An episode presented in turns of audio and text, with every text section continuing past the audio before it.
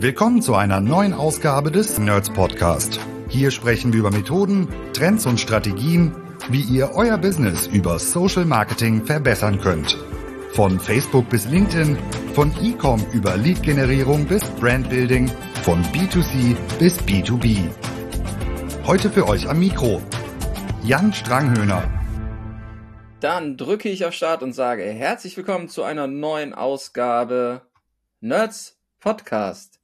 Wir haben ein neues Jahr, gute Vorsätze, neues Futter für eure Birne. Von unserer Seite an dieser Stelle noch ein frohes neues Jahr an alle Hörer und Hörerinnen. Ihr habt es gerade schon gehört im Intro, Nerds Podcast. Was bedeutet das?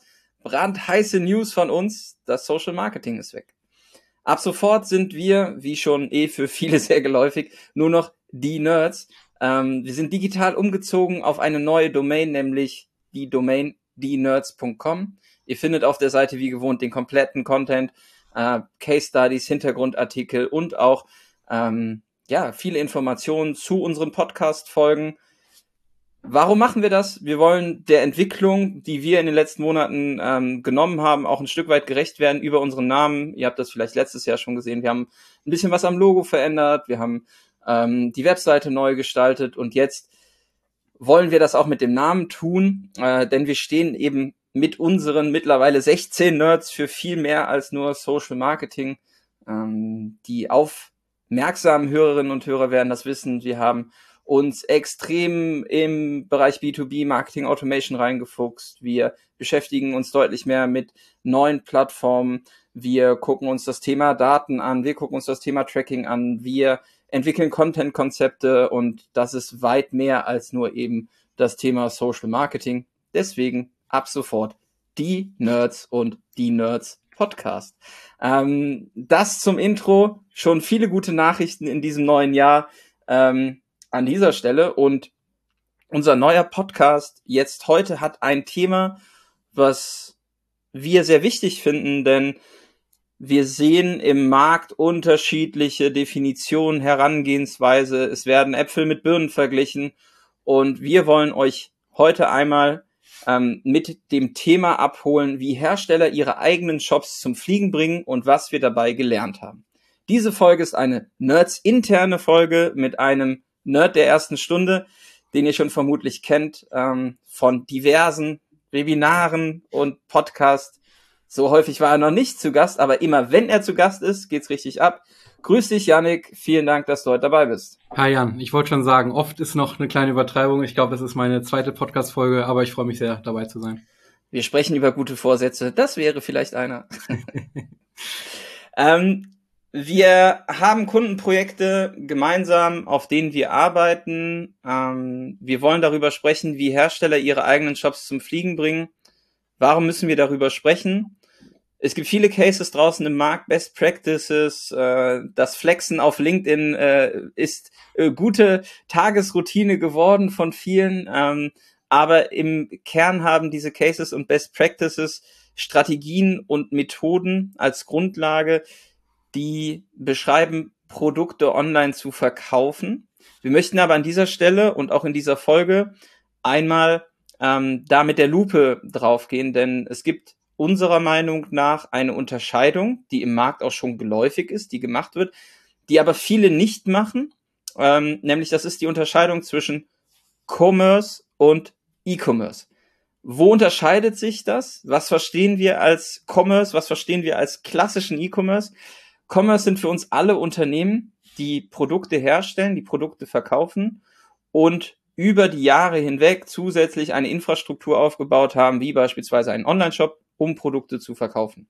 Die haben aber viele Kanäle, um ihre Produkte zu verkaufen. Das heißt, sie haben viele Maßnahmen, viele Abhängigkeiten, viele Spannungsfelder, in denen sie sich bewegen.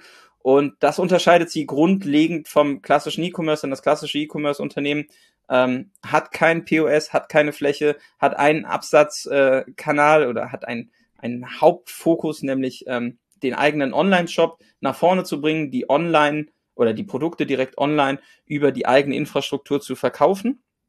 Und diese Unterscheidung ist aus vielerlei Gründen wichtig, weil sie sowohl Herangehensweisen, Strategien, Voraussetzungen als auch die Bewertbarkeit von Maßnahmen ein Stück weit beeinflusst. Janik, warum müssen wir die Unterscheidung machen? Was siehst du da? Warum müssen wir zwischen Commerce und E-Commerce trennen und das eigentlich separat voneinander betrachten? Ja, im Endeffekt hast du ein bisschen schon was vorweggegriffen. Wir merken in unserer täglichen Arbeit, da wir ja beide Segmente quasi behandeln und auch bearbeiten, merken wir da einfach Unterschiede, sowohl in der Strategie als auch dann im Operativen. Du hast es ja gerade auch schon gesagt, wir merken einfach, dass der Fokus bei E-Commerce halt ganz klar auf diesen Online-Kanälen ist, somit auch auf Social-Marketing-Kanälen, während das dann vielleicht bei klassischeren Commerce-Händlern dann eher oder vielmehr Herstellern dann etwas stiefmütterlich behandelt wird. Da muss man wirklich noch die Werbetrommel für diese Kanäle trommeln. Es ist halt einfach so, dass da oft dann irgendwelche eigenen Units für geschaffen werden erstmal, aber da dann einfach noch nicht dieses Know-how da ist. Das heißt, es muss irgendwie erstmal ein deutlich höherer Wissenstransfer geschehen, bevor man dann effektiv mit Kunden dann zusammen auf dem Thema arbeiten kann. Das ist halt im E-Commerce-Bereich anders, weil da dieses Wissen einfach schon zum Großteil vorhanden ist, wo man sich dann schon deutlich eher austauschen kann, als diesen Wissenstransfer nur zu geben. Wie gesagt, die Strukturen sind einfach anders, ne? Also beim E-Commerce ist der Fokus ganz klar auf diesem Kanal. Das heißt, da wird auch irgendwie das Budget für freigegeben, auch die Manpower ist dafür dann da. Das ist tatsächlich alles, was man in dem anderen Fall, bei dem Commerce-Fall, dann tatsächlich Stück für Stück erst aufbauen muss. Und auch die Prioritäten, selbst wenn man dann, sage ich mal, den Fuß in der Tür hat und da schon erste Kampagnen drin hat, ist es auch immer wieder schwer, merken wir, da dann weiteres Budget freizukriegen für. Es wird dann immer sehr schnell direkt auf die Profitabilität geschaut. Es muss von jetzt auf gleich direkt funktionieren, sonst ist dieser Kanal ganz schnell wieder geschlossen. Und da ist man im E-Commerce etwas optimistischer und offener gegenüber. Und das ist halt, ja, sind halt hauptsächlich so die Gründe, warum wir diese beiden Themen jetzt für uns auch nochmal unterschieden haben. Genau, es ist sehr häufig einfach so, dass gerade Commerce-Unternehmen historisch gewachsen sind, nicht alte Unternehmen sind, aber eine gewisse Historie einfach haben, ne? Und sich jetzt natürlich auch so ein Stück weit dort wiederfinden, dass sie, und die Zeit ist ja immer noch nicht vorbei und sie befinden sich immer noch mittendrin, dass sie überlegen müssen, wie kriege ich halt den Kunden von morgen, wie baue ich selber Absatzkanäle auf, aber das natürlich dann so unter dem Deckmantel oder unter dem Spannungsfeld Transformation sehen. Das heißt, da hat man natürlich nochmal eine ganz andere kulturelle Voraussetzung, auch was die Herangehensweise, die Affinität und das Selbstverständnis auch angeht.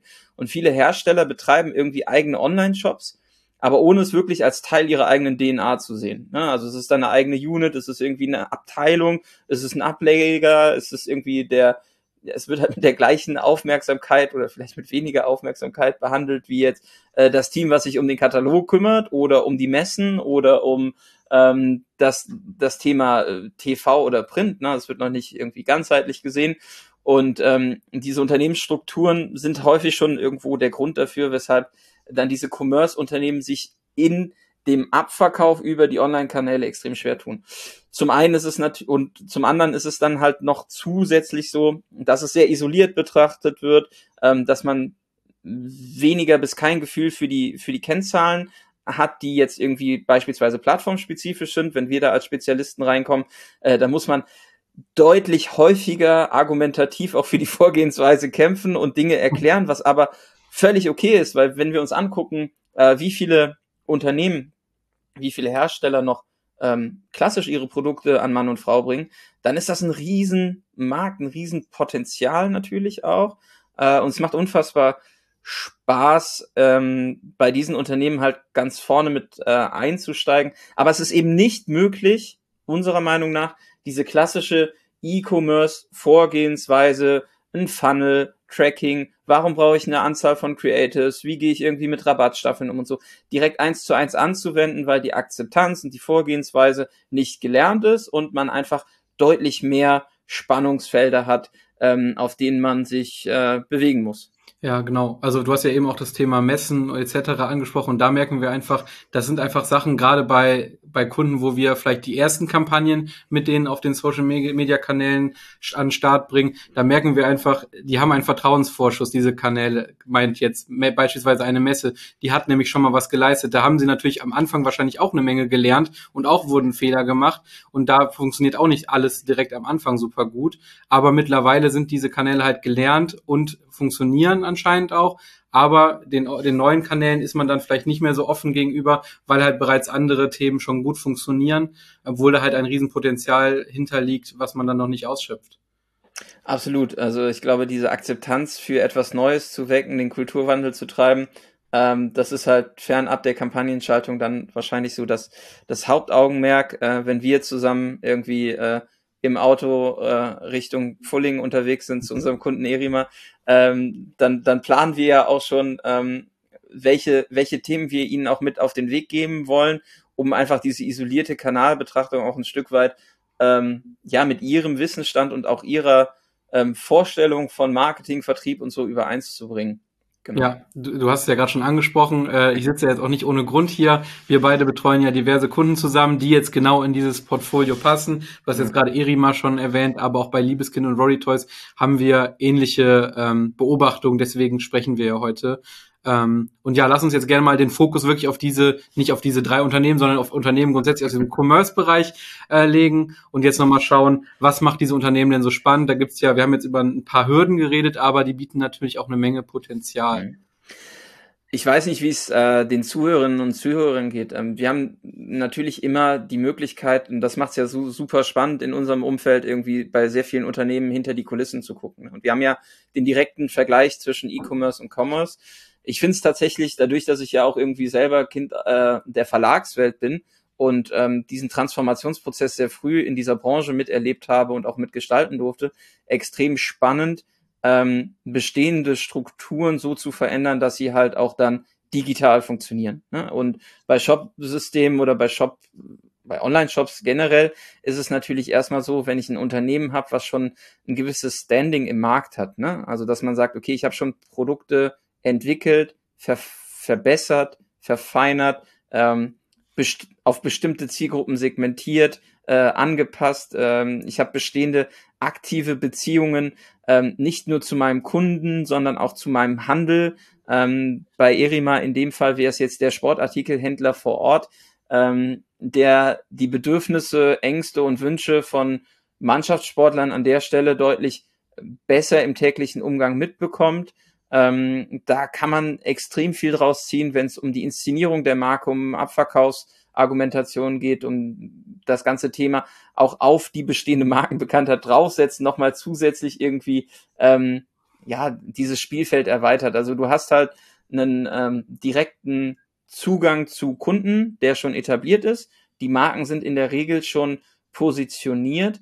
Die Beziehung zum Kunden selber fand in der Vergangenheit im Handel statt, das ist jetzt nichts Neues, das dann irgendwo zu adaptieren und auch dieses Wissen dann in die Unternehmung mit reinzubringen, ne? Also von reinem Produktfokus, Handelsfokus hin zu kundenzentriert, ist halt unfassbar spannend, bietet halt Vor- und Nachteile zugleich. So, die Zielgruppe kennt die Marke, wir haben aber nicht den direkten Zugang vielleicht zur Zielgruppe,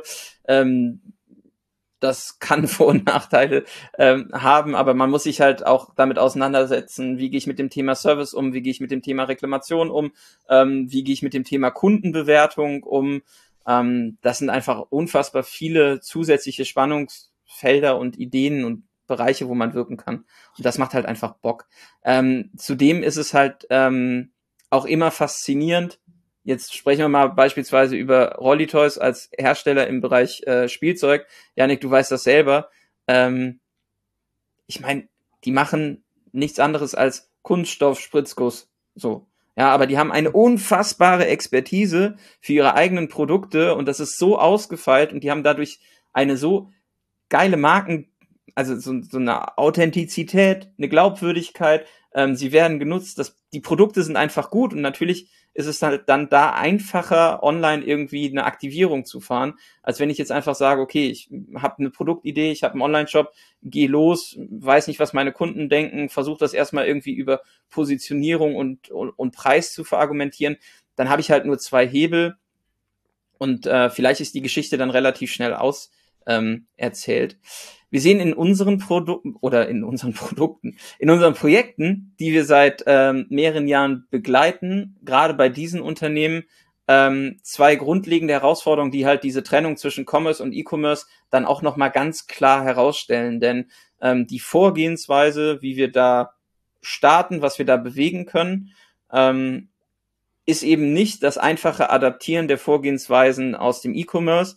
Wir haben mal 2 Herausforderungen mitgebracht, die sich sowohl im operativen Tagesgeschäft als auch dann in der Struktur extrem ausprägen und einen deutlichen Unterschied zum E-Commerce darstellen. Ja, das ist, da können wir direkt nochmal bei dem Beispiel von eben von Erima bleiben, die ja dann, wie du gerade gesagt hast, über dann die verschiedenen Sportfachhändler auch ihre Produkte vertreiben. Da sehen wir nämlich den großen ersten Unterschied, beziehungsweise die große Herausforderung, dieser Unterschied zum E-Commerce nach in der Außendarstellung an die Kunden wirklich. Und da haben wir gerade zum Beispiel bei dem Beispiel Erima haben wir dann den Fall, dass sie halt eine Preisbindung haben. Das heißt, sie dürfen jetzt nicht mit den Produkten deutlich günstiger sein, als sie dann bei den Händlern zu kaufen sind. Das heißt, da kann Erima einfach als Hersteller selber nicht in einen Preiskampf gehen. Da gibt es sicherlich Lösungen, die wir jetzt auch gleich aufzeigen, ob man in diesen Preiskampf geht, aber man kann halt auch außerhalb dieses Preiskampfs irgendwie sich trotzdem als Händler und dann auch direkt über seinen eigenen Online-Shop positionieren und dass man trotzdem da auch die Produkte verkaufen kann. Ja, sollen wir direkt mal loslegen und da ein paar Lösungsansätze zu dieser Herausforderung nennen? Jan? Gerne, also ich glaube, die Herausforderung UVP, also unverbindliche Preisempfehlung und das, was halt auch die Vertrauensbasis dann zwischen Hersteller und Handel festigt, ist halt, dass sich beide Parteien auch darauf verlassen können, nicht gegenseitig in einen Bieterkampf zu gehen, ne? Und viele dieser Hersteller machen halt extrem viel Umsatz noch über den stationären Handel, nicht über die eigenen Online-Kanäle oder Marktplätze. Und dementsprechend ist der Preiskampf, also auch die Rabattierung, ne? Denken wir mal an Black Friday, denken wir mal an saisonale Events, halt extrem schwierig, weil man diese doch wirtschaftlich wichtige Beziehung zum Handel nicht gefährden möchte. Und dann ist ja einfach die Frage, welche Argumentation habe ich zusätzlich, welche Lösung habe ich, um da nicht in den Preiskampf zu ziehen? Plus zusätzlich ergibt sich ja dann eine kommunikative Herausforderung, weil ich muss die Frage beantworten, wieso verdammt nochmal soll ich beim Hersteller selber im Shop kaufen, wenn es das auf, keine Ahnung, irgendeinem Marktplatz günstiger wird? Ne? Ein Beispiel, eine Black Friday-Kampagne für einen Spielzeughersteller im Herstellershop, Beispiel Rolly Toys. Wir haben das ja auch getestet dann mit MyDeals, um einfach mal so die Gutschein- und Rabattcode-Akzeptanz zu testen und so. Das Feedback ist halt direkt, du kriegst innerhalb von 5 Minuten 7 Links von Marktplätzen, wo das Produkt 50%, 60% günstiger ist. Und damit kannst du nicht bestehen. Und da musst du halt Lösungen finden, kommunikativ, die beantworten, wieso soll ich beim Hersteller kaufen, wenn es das beim Handel eigentlich günstiger gibt. Also sobald einer in der Vergleichssituation hast du eigentlich verloren. Was können Lösungsansätze sein, Janik? Ja, zum einen möchte ich aber auch noch mal kurz Lösungsansätze bieten für das Thema Preiskampf, weil wir gehen nicht wirklich in den Preiskampf, aber natürlich probieren wir auch hier und da damit natürlich zu argumentieren. Das heißt, wir probieren natürlich saisonale Events aufzugreifen, sei es ein Black Friday, da schalten wir dann gezielt, wie du ja auch gerade gesagt hast, dann Kampagnen, wo wir dann auch im Abverkauf gut aussehen, auch direkt über den Hersteller-Shop, aber sonst haben wir eher, wie gesagt, saisonale Kampagnen dann mal mit dann wirklich einem kurzzeitigen Rabatt, wo das dann mal funktioniert. Und was wir im Beispiel Erima integriert haben mittlerweile in den Shop, ist ein digitales Outlet, wo dann wirklich nur die Auslaufprodukte, wovon dann auch nicht mehr viele da sind, sehr stark rabattiert sind. Und da war es jetzt im vergangenen Jahr so, dass uns da wirklich die Leute den Laden eingelaufen sind. Da waren die Produkte sehr schnell weg. Das heißt, gerade initial hat das sehr, sehr gut funktioniert. Irgendwann bricht das natürlich auch weg, wenn in dem Outlet dann nicht neue Produkte nachgeliefert werden quasi. Wenn halt irgendwann nur noch 2 Größen da sind, dann ist natürlich dann auch die Nachfrage nicht mehr so hoch. Aber das sind auf jeden Fall Wege, um auch dann mal in den Preiskampf zu gehen. Aber ja, in eine wirkliche Preisschlacht wollen wir da in dieser Richtung nicht gehen, sondern dann eher andere Lösungsansätze finden. Genau, da geht es ja eigentlich darum, du schaffst einen separaten Bereich auf der Webseite, du deklarierst diesen Bereich halt entsprechend auch als, ne, hier findest du die rabattierte Ware, das heißt, du musst nicht bestimmte Kategorien oder einen Vollsortimentrabatt geben oder einen Aktionsrabatt. Das Spannende da ist ja auch, als wir die Idee gemeinsam mit Erima in einem Brainstorming vor Ort entwickelt haben, dass das Thema Outlet gelernt ist. Ne? Also wenn du jetzt irgendwo nach keine Ahnung, Metzingen ins Outlet fährst oder nach Roermond oder keine Ahnung, wo noch Outlets sind, dann gehst du ja auch nicht da zu einem Händler oder einem Kaufhaus, sondern sind es halt kleine Flagship-Stores von den Herstellern selber und du weißt, du kriegst halt da vielleicht Auslaufprodukte oder auf jeden Fall nicht zwingend Saisonware oder Auslaufmodelle, die aber eben stark rabattiert sind. Und da ist das Narrativ stark, du kannst digital das gut abgrenzen und schaffst da auch nochmal eine Unterscheidung zum Handel vor Ort, der den Händler jetzt auch nicht irgendwie vor den Kopf stößt. Und ich glaube, das hat's dann so erfolgreich gemacht. Ja, voll. Jetzt gehen wir mal weg vom Preiskampf. Wie kriegen wir es denn trotzdem hin, obwohl vielleicht die Produkte woanders denn günstiger zu erwerben sind? Warum schaffen wir es denn trotzdem, dass die Leute direkt beim Hersteller kaufen? Da haben wir auch ein bisschen rumexperimentiert und hatten dann auch in dem gleichen Workshop, glaube ich, mit Erima dann auch das Thema Bundlings, also Bundles aufgegriffen, was dann auch umgesetzt wurde. Das heißt, wir haben exklusive Bundles in dem Shop präsentiert, gerade zum Schulbeginn im letzten Jahr, zum Schulstart dann im August war es dann, glaube ich. Jan, du bist tiefer drin in den Schulkalendern, aber da haben wir es dann wirklich den Nutzern möglichst einfach gemacht, haben gesagt, das ist das perfekte Bundle für das Kind, um im Schulunterricht alles dabei zu haben. Da waren dann Socken, ein T-Shirt, eine Hose, eine Sportjacke dabei, da war halt wirklich alles, was das Kind dann braucht, dabei, und du hast halt nicht diese Situation, jetzt muss ich mir aber noch die passende Hose irgendwo anders suchen, sondern du hast halt alles mit einem Klick bekommen, und das ist halt ein Service, den tatsächlich so die anderen Händler dann in dem Fall so nicht bieten konnten, und dadurch haben wir es dann auch geschafft, dann über den Shop dann direkt zu verkaufen. Genau, also der Clou an der Sache ist nicht, dass wir Produkte miteinander kombinieren, weil das ist halt im E-Commerce auch irgendwie gang und gäbe, um Average Order Values und Customer Acquisition Costs irgendwie in den Griff zu bekommen. Da ging es tatsächlich darum, dass wir, das haben wir bei anderen auch schon ausprobiert und dann erfolgreich etabliert, auf den Kontext der Situation einzahlen. Ne? Also wir haben ein Angebot, jetzt in dem Fall Problemstellung, Kind wird eingeschult, braucht zum Schulstart Heftstift, bla, aber halt auch für den Sportunterricht die entsprechende Ausstattung, und du kriegst halt mit einem Klick beim Hersteller alles und kannst natürlich auch in der Kommunikation nach außen sehr kontextspezifisch, sehr zielgruppenorientiert, kundenzentriert argumentieren, dass eben der Sinn des Einkaufs beim Hersteller an der Stelle gegeben ist, weil er verstanden hat, was deine Problemstellung jetzt aktuell ist mit einem Kind im schulfähigen Alter, und das werden Marktplätze in der Form vielleicht auch antizipieren können. Sie hatten nicht die Idee, die Idee hatte der Hersteller dann selber, und das hat sich gut etabliert, ne? Also das ist, glaube ich, das Thema Bundling dann einfach auf den Kontext runterbrechen, eine gute Maßnahme, Strategie, wo man clever auch Produktgruppen miteinander kombinieren kann, die halt für eine bestimmte Anspruchsgruppe dann irgendwie in der Situation sinnvoll sind. Ja.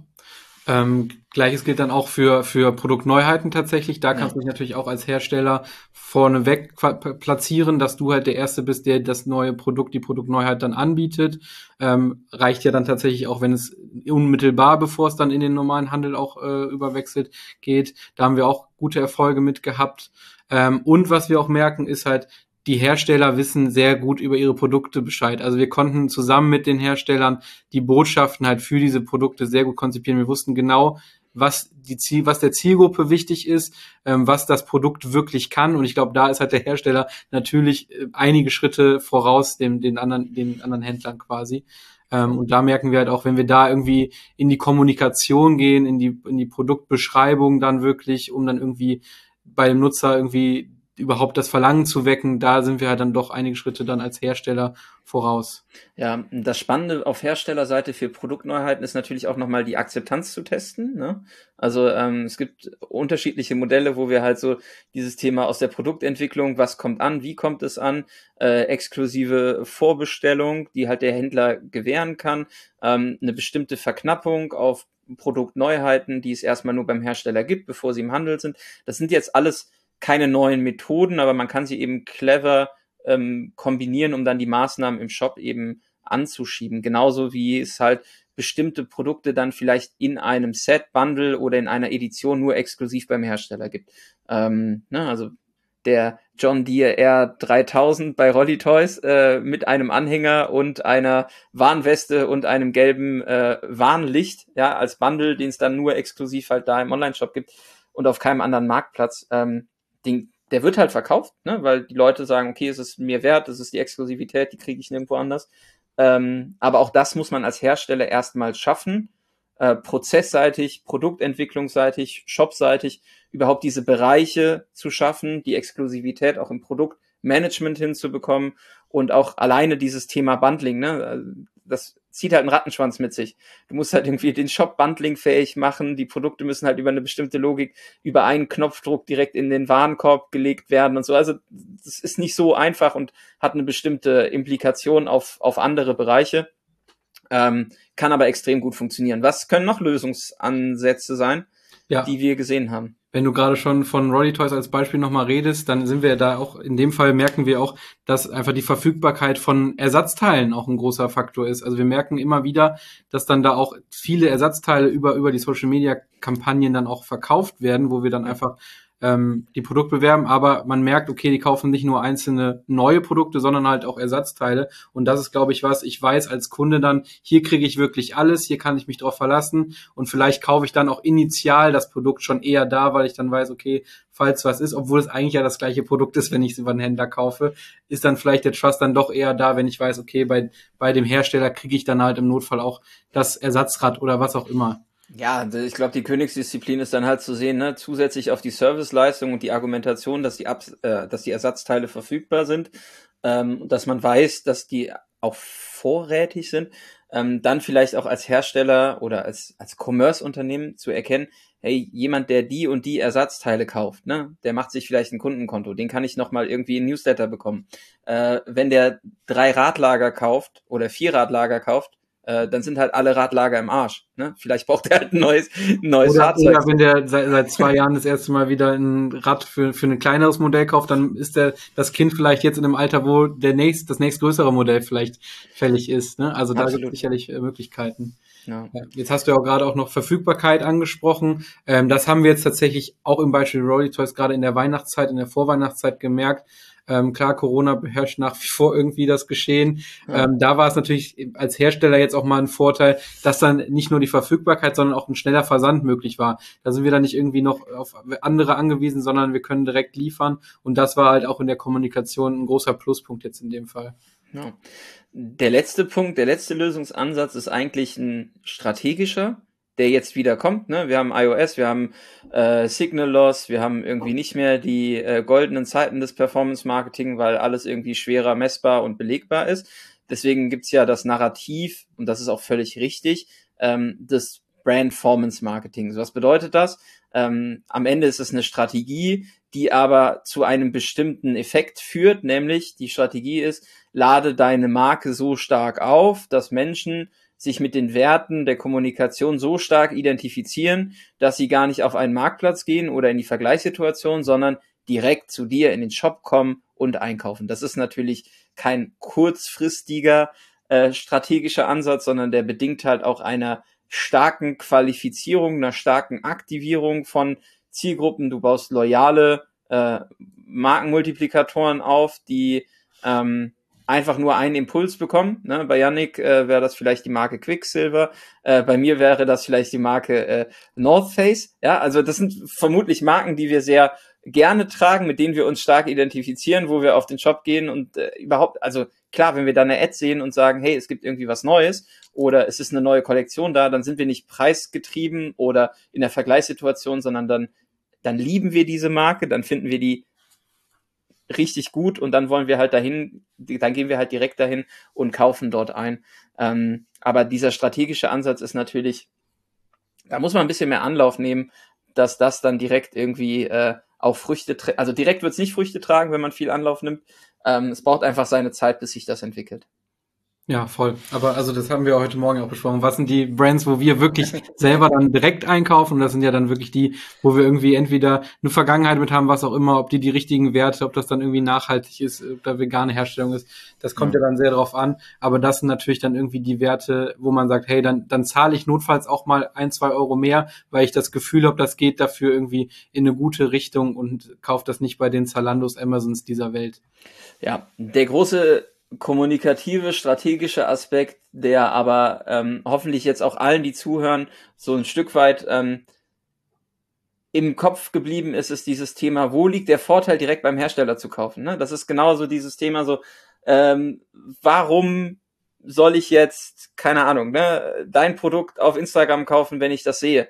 Und wir müssen halt nochmal sagen, okay, welchen Trigger haben wir, dass denen klar wird, dass sie nicht in die Vergleichssituation kommen, dass denen klar wird, es lohnt sich bei mir zu kaufen, dass es denen klar wird, dass sie nirgendwo anders den Kram bekommen.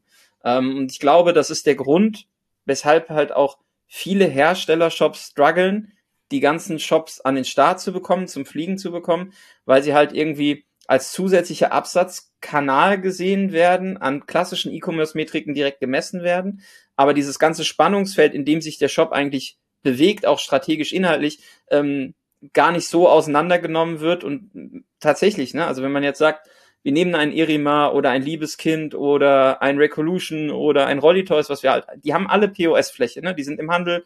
So, was sind die Ansätze, dass die online funktionieren? Und da muss man halt strategisch ein Stück weit um die Ecke denken, als jetzt einfach den ROAS-Knopf zu drücken und zu sagen, so, funktioniert auf jeden Fall. Weil in den meisten Fällen wird's vermutlich eben nicht funktionieren. Der zweite Unterschied zu E-Commerce-Unternehmen, Janik, was fällt dir da ein, wo wir viel Zeit mit unseren Kunden verbringen? Genau, also jetzt haben wir ja gerade eher so den operativen Teil, wo ich dann auch in den Kampagnen bin, wie können wir wirklich auch in der Kommunikation nach außen hin den Vorteil wirklich hervorheben, dass die Leute dann direkt vor Ort, also nicht vor Ort, sondern in dem Händler, nicht in dem Händler, sondern im Hersteller-Shop kaufen. Das komme ich auch durcheinander mit den ganzen.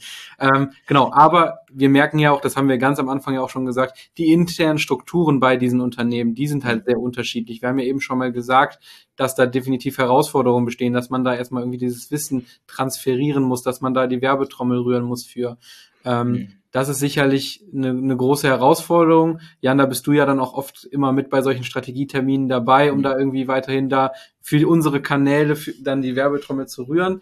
Vielleicht willst du da mal ein bisschen das ausführen.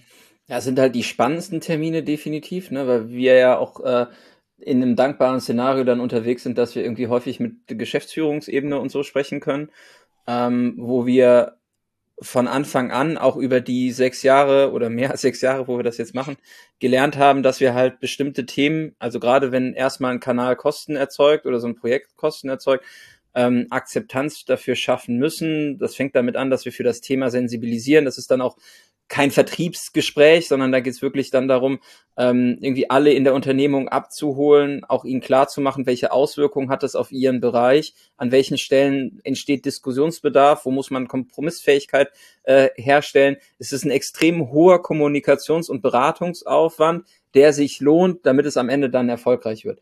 Aber der Lösungsansatz unserer Erfahrung nach bei diesen Projekten, bevor irgendein Werbemittel live geht, erstellt wird, bevor irgendeine Kampagne live geht, bevor man irgendeinen Knopf drückt und irgendwas Richtung Plattform schickt und in den Äther schießt, ist es halt, dass der Weg immer damit anfängt, alle Beteiligten abzuholen, eine Akzeptanz für das Thema zu schaffen, ihnen auch einfach mal zu zeigen, wie sieht das Ganze aus, wie funktioniert das und mit welchen, ne, was machen andere, warum unterscheidet sich euer Case vielleicht mit dem, mit denen ihr euch vergleicht, weil das kommt ja häufig auch, ne? Ich habe auf LinkedIn das gesehen, ich habe in der W&V das gelesen, in der Absatzwirtschaft das und in der Lebensmittelzeitung das. Und dann erstmal so diese, die Abstraktion zu machen, zu sagen, hey, das ist ein Case, aber an welchen Stellen ist der für euch nicht reproduzierbar? Das ist ein extrem wichtiges Element.